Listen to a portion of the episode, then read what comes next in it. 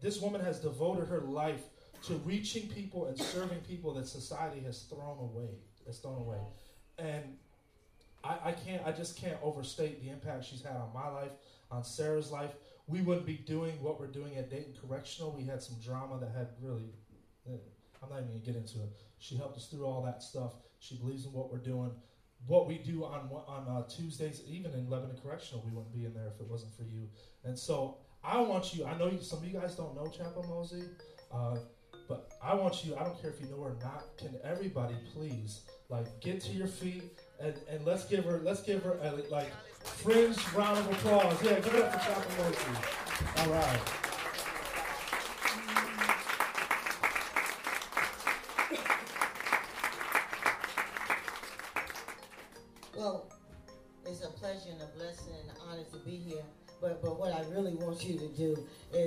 Want you to understand that if it had not been for God that was on my side, I wouldn't be standing here. So if you want to thank somebody, give God the praise, give God the glory, and God the honor. Because as the song said, I called out to him and he heard my cry. I would not be here today if it had not been for God. The world had thrown me away and disregarded me and said, You're going to be a drunk just like your auntie. You're going to go to prison just like your brother. You're going to be a, a, a unwed mother on welfare just like your mother. But God said, Not so. So give God the praise. I give God all the praise and honor. It is a blessing to be here to see what God is doing in the lives of people that the world said, forget about. To, to see the impact that Patrick and Sarah have on the prison when they come is just amazing. When they come in the door, the women scream and, and clap. They are because it's such a blessing.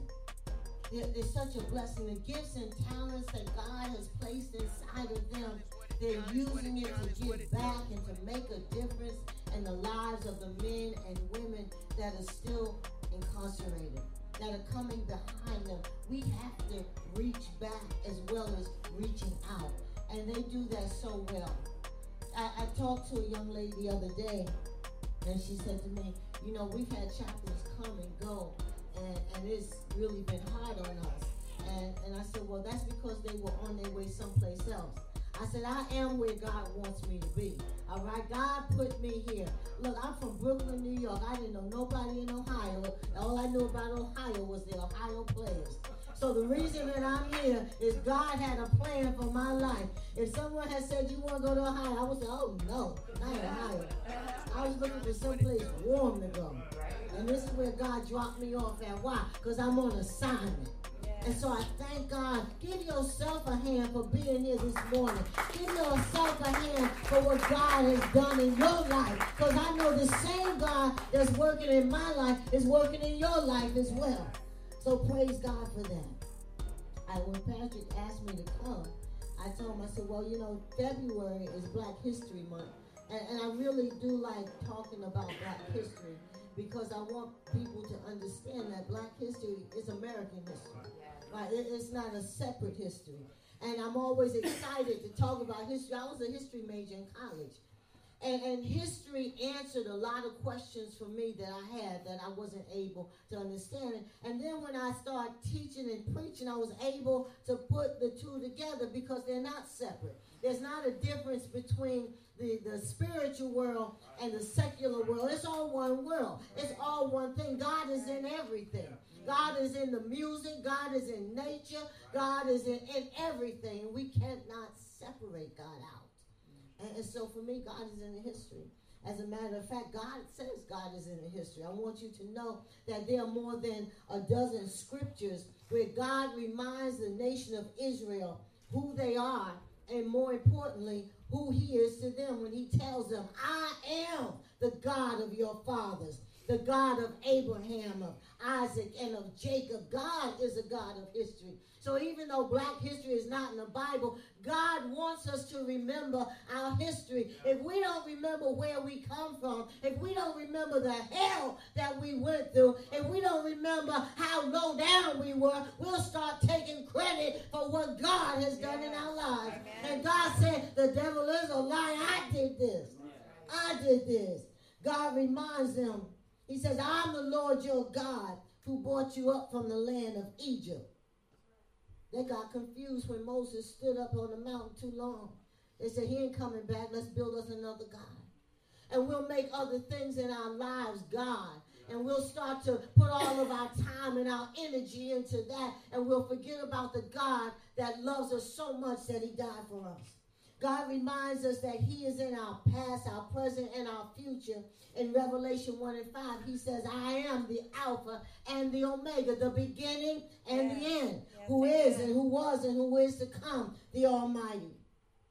God reminds us of the importance of our history and His relationship to us. And so, you know, I would think that after having elected uh, a black president twice, right? Two times we elected African American president, that there probably wouldn't be a need for Black History Month. That people would already understand the contributions that have been put into American life as a result of the experience of African Americans. But just recently, as 2016, Congressman Stephen King, Republican of Iowa, questioned the historical contribution of what he called non-white subgroups. Congressman King said, I asked you to go back through history and figure out where are these contributions that have been made by these other categories of people. These other categories of people. In 2016, 2017, 2018, and 2019, I am positive that Congressman King is not the only American that believes that there have not been any contributions made by African Americans. I would venture to even say to you that there are a lot of African Americans that don't know the contributions that have been made to civilization and history. When we look back in the Bible, Judges 2 and 10 tells us, it says, when all those generations have been gathered to their fathers, the generations that came out of Egypt, that came out of captivity, it says another generation arose after them who did not know the Lord, who did not know the work that he had done for them. How did a generation come up? Just one generation later, they didn't know. I would suggest to you the reason they didn't know was because somebody stopped teaching them. Somebody stopped telling them. Somebody stopped telling their story. Somebody stop telling them what God had done for them. And what I would suggest to you this morning is that if we get so high and mighty that we become ashamed of our past and don't tell our children and our grandchildren where God has brought us from, they'll start worshiping other things. They'll start worshiping the video games, the TV, their friends, their friends' opinions. And so we, we, as colored, Negro, black, African American, white, Hispanic, Asian, Christian, must do more than wear a title of Christian. We must live the life of Christians. We must refute the lie and stand against the lie that God created one group of humanity superior to the other. We are all made in the image of God, and we are all, we are all precious in His sight. And so the scripture that the Lord gave me is First John chapter 4. I would ask if you have a Bible, open your Bible. If you don't have a Bible, just listen to the word of God. First John chapter 4. I'm going to First John chapter 4, verse 20. I'm reading from the Revised Standard Version of the Bible. Those who say, I love God and hate their brothers and sisters are liars. For those who do not love a brother or sister whom they have seen cannot love God whom they have not seen. I want to suggest to you this morning that love wins. Love wins. I love love wins because see when we fight with violence, there's only one winner. There's only one person left standing when we fight with violence. When we fight with love, there are two winners. Two circumstances are changed because of love.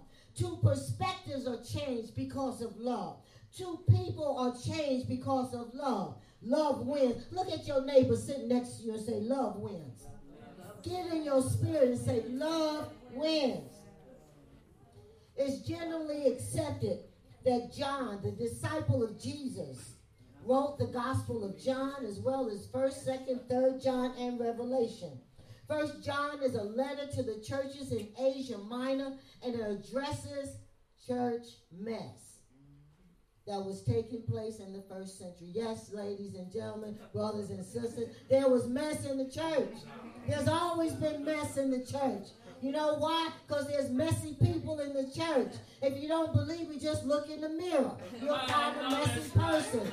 All right? There are messy people in the church. So don't come to church expecting to find perfect people. There are no perfect people in church. We all on a journey trying to get better. We are all learning and growing closer to God. We are all works in progress. So nobody in church has arrived. So there was mess in the church. I would suggest to you this morning that when Noah built the ark and put all those animals in the ark to keep them in the event of the flood that was coming, that there was mess in the ark.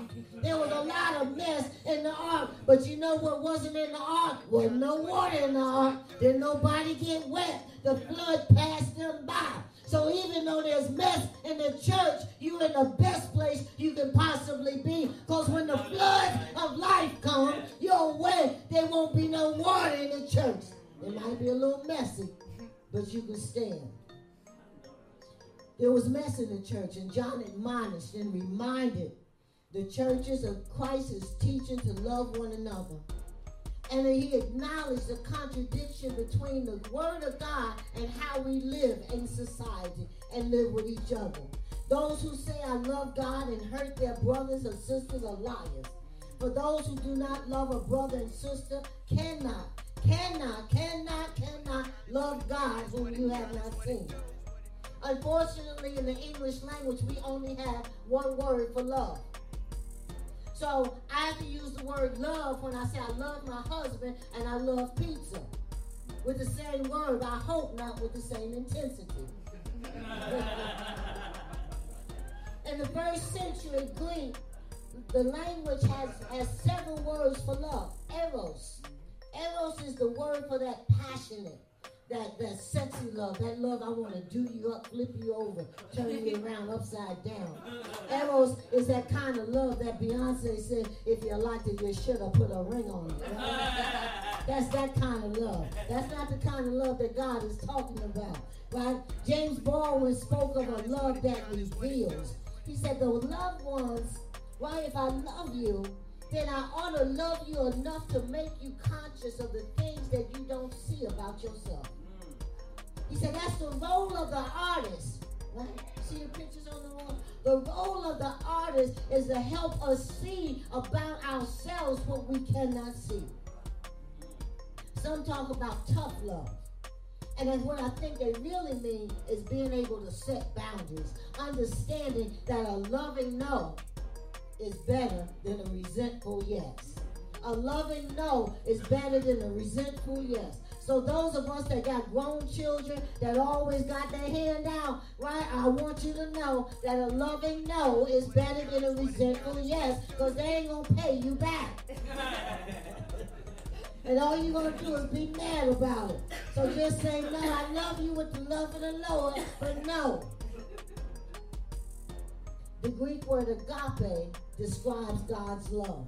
It's that unconditional love. It's that love we can't earn. That is, He loves us in spite of everything He know about us. It's that unpreferential love. It's that love that keeps coming after us. That's that agape love. That's the love that Jesus spoke of when he talked about forgiving seven times seven. When Peter said, Well, wait a minute, God. Suppose they keep messing with me. How many times do I have to forgive them? He said, Forgive them seven times seven. Remember now, he said, Forgive them seven times seven. He didn't say, Go back and put yourself in play again. Look, if I know you're a thief, I'm going to forgive you, but I'm going to move my pocketbook when you sit down next to me. All right? I am. You are not going to be sitting next to my purse.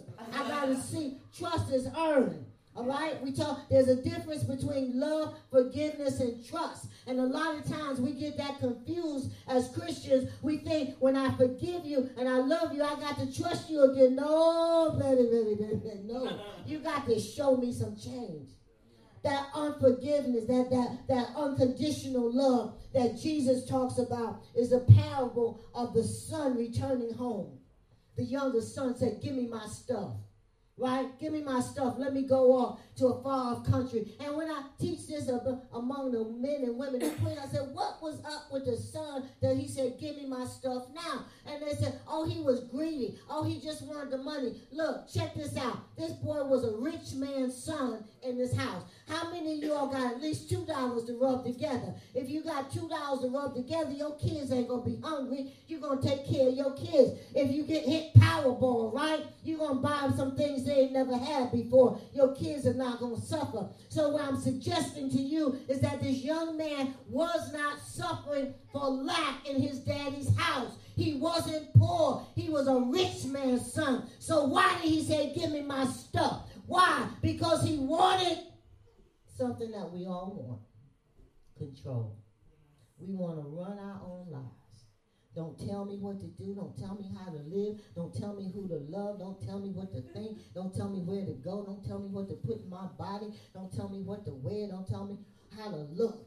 I want control. I want to control my own life. And that's what he want. He want control. Besides that, he couldn't bring all them strippers up in his daddy's house. Right? he could. Because it says he went off to a far off country and he spent his money. He was making it rain. He was making it rain and ran out of money. And so when he came to himself, he said, In my father's house, in my father's house, there's hope. In my father's house, there's forgiveness. He's got a father that loved him so much that he knew he would come back That's the kind of God we got. That's who God, God is that Father. God is that Father that, that keeps giving, that won't say no to you when you ask for something stupid sometimes, just to let you have your own experience. But he was there with his arms out when his son came, and he said, put a robe and a finger on his hand. His behavior didn't warrant all that. If, if he had just said, okay, come on back home, but, but he was extravagant. I want you to understand that we got a God that believes in extravagant love, that loves us extravagantly. He said, Go kill the fatted calf. The calf, not the lamb. They had lambs too. He couldn't kill the lamb. The lamb probably would have fed the whole family. But I want to suggest to you that the fatted calf was for the whole community, the whole neighborhood. The Father's love is so extravagant. I'm going to get this jacket off. The Father's love is so extravagant that what he's saying is when you left home, it wasn't just the family that was hurt, it was the neighbors who saw you grow up and expected you to be more than a pig cleaning prison number. Extravagant love said, invite the teachers in, and because they poured into his life and they expected more from him, invite the youth pastor in that taught him about the love of God. Show the extravagant love that the community is welcoming him back. Him back. We need to acknowledge that when men and women go off to prison, our communities are hurt. Our communities are hurt. There's a void in our community.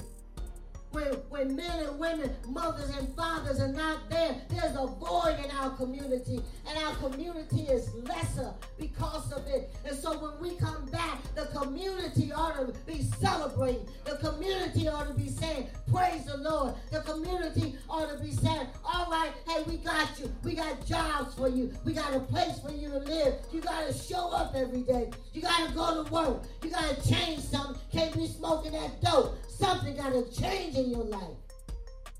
Communities got to come around. We must love people enough to with them that are hurt, that we miss them when they went to prison. We must love them enough to also say to the larger communities that our, our communities are economically devastated by selling drugs. Our communities are devastated by disinvestment in certain communities that make selling drugs look like a good career choice too. We got to get honest about that. That there are communities where there's no economic incentive to do anything else but sell drugs.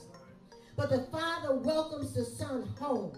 And certainly the father had been hurt, but he welcomes him home. This is the love that Jesus spoke of when he said, Love your neighbor as yourself. He told this parable when the scribe asked him, Who is our neighbor? Who's my neighbor? And he told him about the Samaritan, the Good Samaritan. When everybody that was supposed to help you, when the priest, when the deacon, when the Sunday school teacher, when they crossed over, when they saw you acting out, when they saw you laying on the road of life, beat up, strung out, they crossed over. Then here comes this hated immigrant. I mean Samaritan. the Samaritans were called dogs, rapists, murderers, the Samaritan was the one that if you saw them coming, you grab your purse and hold it tight and walk real fast. That was the, the relationship that the Jews and the Samaritans had with one another. The Samaritans were the ones that were demonized, marginalized, denigrated, and maligned. The Samaritan was the one, if you saw the Samaritan laying on the road, beaten and bloody, you walk away like you ain't seen nothing. I ain't seen that. So for Jesus to tell this parable about the Samaritan that shows the love of God, the only one that stopped, the only one that stopped to inspect the wounds of the beaten, bloody man left on the highway of life, picked him up the only one, the one that you wouldn't have helped. This is the one that helped you. This is the one. You know, Martin Luther King, he looked at this parable. He said, You know, this was a dangerous place. This was a highway where there were robbers and people got robbed on that highway a lot. This was the ghetto of life. How many of us know that if, if we're in a bad neighborhood, we're going to walk real fast? We ain't stopping looking at nothing. Right?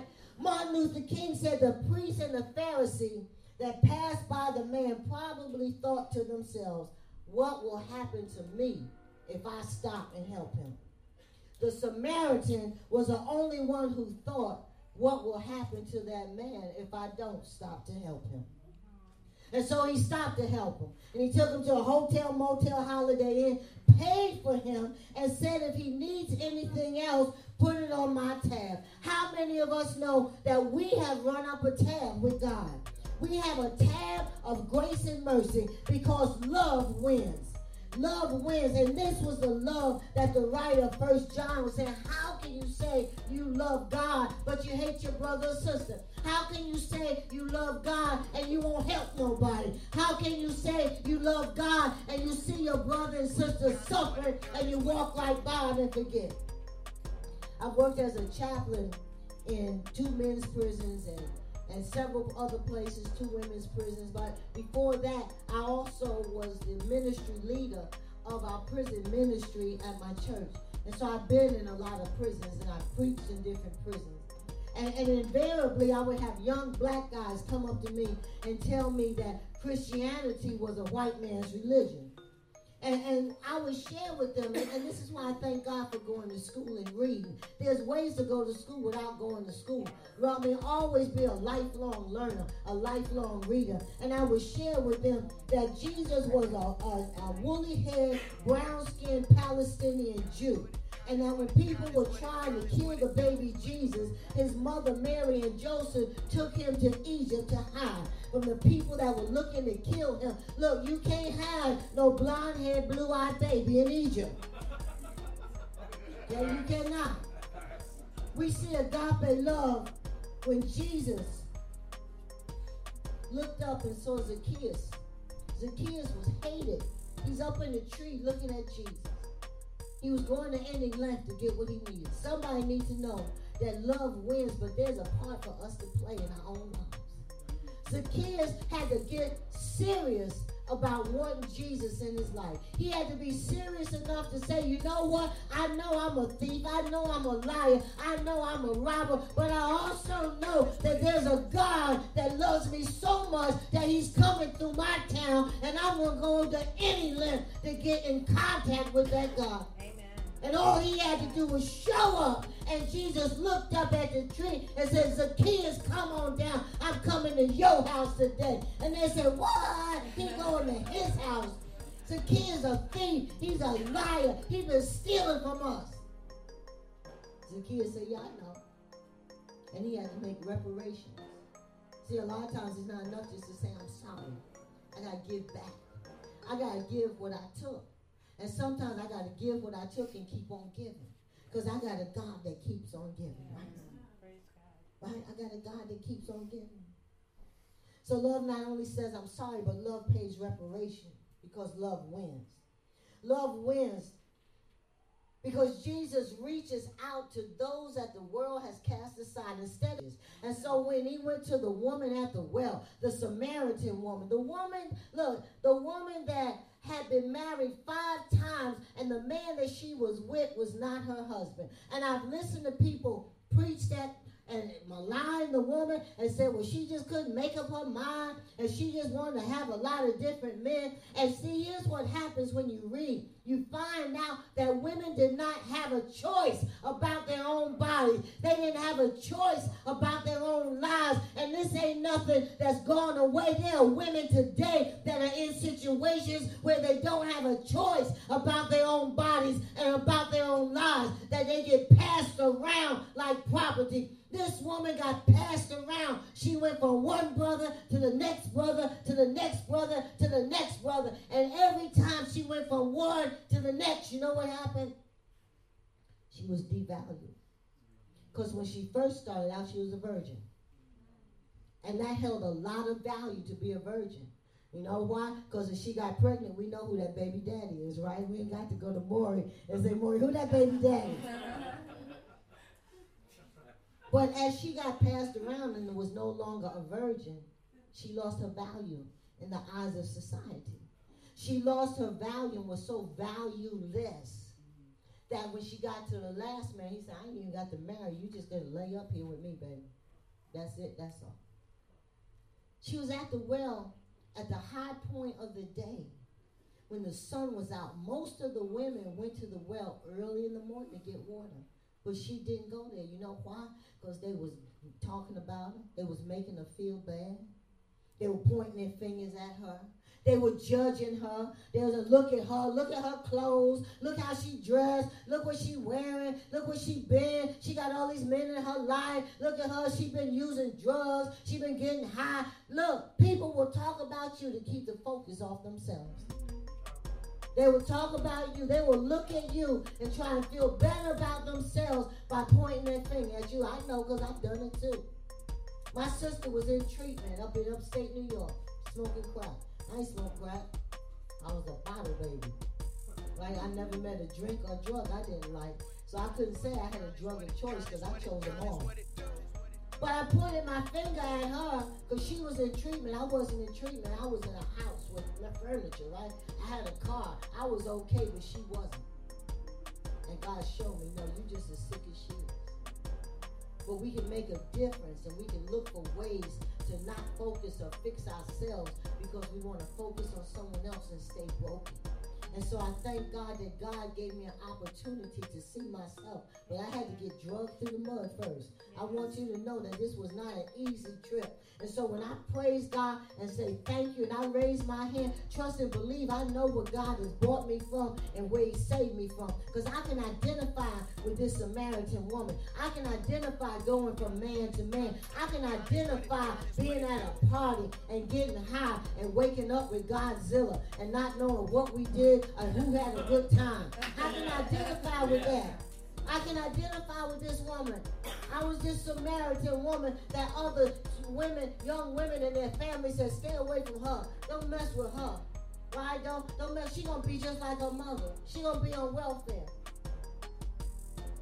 I can identify with this woman, the hurt, the isolation, the pain of never fitting in.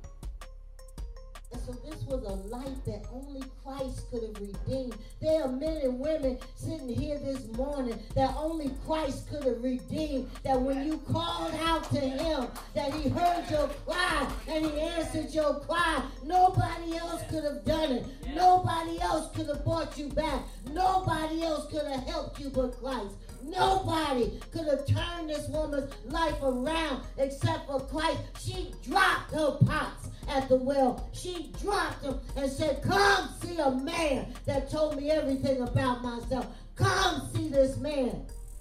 She dropped what she was carrying. We got to drop that stuff.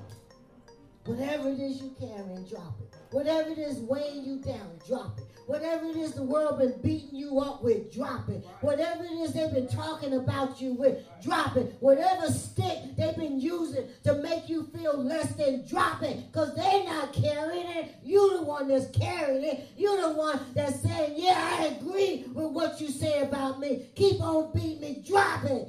Drop it, drop it, because the love of God is greater than anything you could have done in your past. The love of God is greater than any situations in our lives. Yes. Somebody ought to say, Thank you, Jesus. Thank you, Jesus. Cancel your subscription to what other people think and say about you. Okay, cancel your subscription. Cancel them because you're a child of the Most High God. I've canceled my subscription to what other people think and say about me because I know I got a Father in heaven that loves me. Love wins. Somebody here needs to know that love wins. Even when you feel like God has forgotten you, I'm here to remind you that God is still on the throne and love wins. I'm reminded of an exchange between Sojourner Truth and Frederick Douglass. And Frederick Douglass was giving a speech and he was depressed and down, talking about slavery and saying he didn't think that the slaves would get free. And Sojourner was sitting in the back of the room, and she stood up and she said, Frederick, is God dead?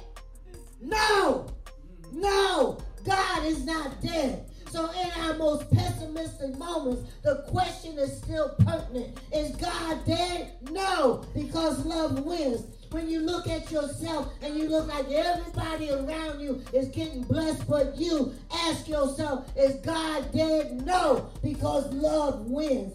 Love wins. It's easy to love when everything is going well. It's easy to love when you got everything in your refrigerator and your ride is nice and your your your your, your bank account is filled up but when your money is funny and your change is strange, it's hard to think about loving them. It's hard to love when, when nothing's going right. It's hard to love when he said he would be there for you and he didn't run off with somebody else. It's hard to love when your kids are acting up. It's hard to stay focused that love wins. But I want you to know that we just hold on, love wins. The love is a driving force of the American Civil Rights Movement, that agape love that looked like this, brought together people that should not have been together. The Civil Rights Movement brought, brought Muslims and Sikhs and atheists and Catholics and agnostics. It brought people that look don't even look like they should, just like this group this morning, that look like y'all shouldn't even be together. But that's what love does. Love brings all kinds of people together. People are drawn by love. The Rabbi Heschel that was walking with Martin Luther King said, My legs were praying and my heart was full of love as I was walking with them. Martin Luther King wrote about love that wins when he said we should love our enemies. Love is the only force capable of transforming an enemy into a friend. We're not trying to kill people. We want to love them into changing. We're not trying to beat them up with what they're not. We want to love them into seeing what they can be. We're not trying to make them feel low. We're showing them the love of God that say you are more than a conqueror yeah. through Christ Jesus who loves you. I'm telling you that love wins. Love fights for for speaking truth to power. Love fights for schools that teach children how to read and write and come out with an education so they can get a job and take care of their own family. Love wins. Love works to change a criminal justice system that creates more criminals than it transforms. Love wins. And as I take my seat, I want to say this is that you can't call yourself a Christian and be stingy. You can't. You can't call yourself a Christian and be stingy. Because love not only wins, but love gives. You don't believe me? Look in your Bible for yourself. God loves so much that he gave heat to the sun and light to the moon and twinkle to the stars. He gave height to the mountains and depth to the oceans. And, and then he kept on giving. He took some dust and scooped it up and gave the breath of life to Adam. And then he gave Adam and Eve to each other. And even when they messed up, he gave them coats for warmth. He gave them children. And God kept on giving. He gave Noah an ark, Abraham a promise, Jacob a ladder, Joseph a dream, Moses a sister that saved him. He gave Daniel a vision and Esther courage. He gave the prophets the word and he kept on giving. He gave himself in his only son, and his son gave sight to the blind, food to the hungry, healing to the hurting. He gave Lazarus back to Martha and Mary, and then he kept on giving. He gave his back to the beating that the Roman soldiers gave to him. He gave his head to the crown of thorns. He gave his hands and his feet to the nails. He gave himself to the cross, but he kept on giving. He gave that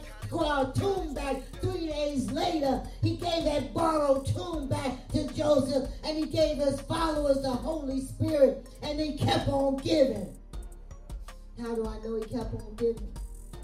Because as I look around, I see that he's still giving because he gave life to me and you. He gave us a life to live. He gave us a story to tell. He gave us this place, this French Cafe. He gave us Patrick and Sarah to be a light in dark places in this community. He gave you to be hands and feet in the world to help build this place and be here and be the arms and feet of God so that when men and women come in here looking for a place to be welcomed and loved, He gave you to give that to them. And He kept on giving. How do I know? Because long after we're gone, He's going to keep on giving because love wins. Love wins. Somebody give God praise because love wins. Hallelujah. Love wins. Praise God.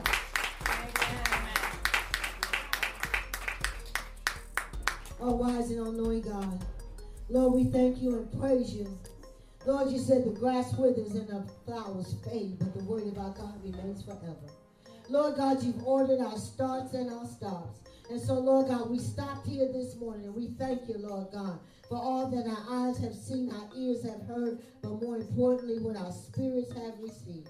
Lord, I pray that your word does not return void, but it will accomplish all that you set it out to accomplish. In Jesus' name, amen.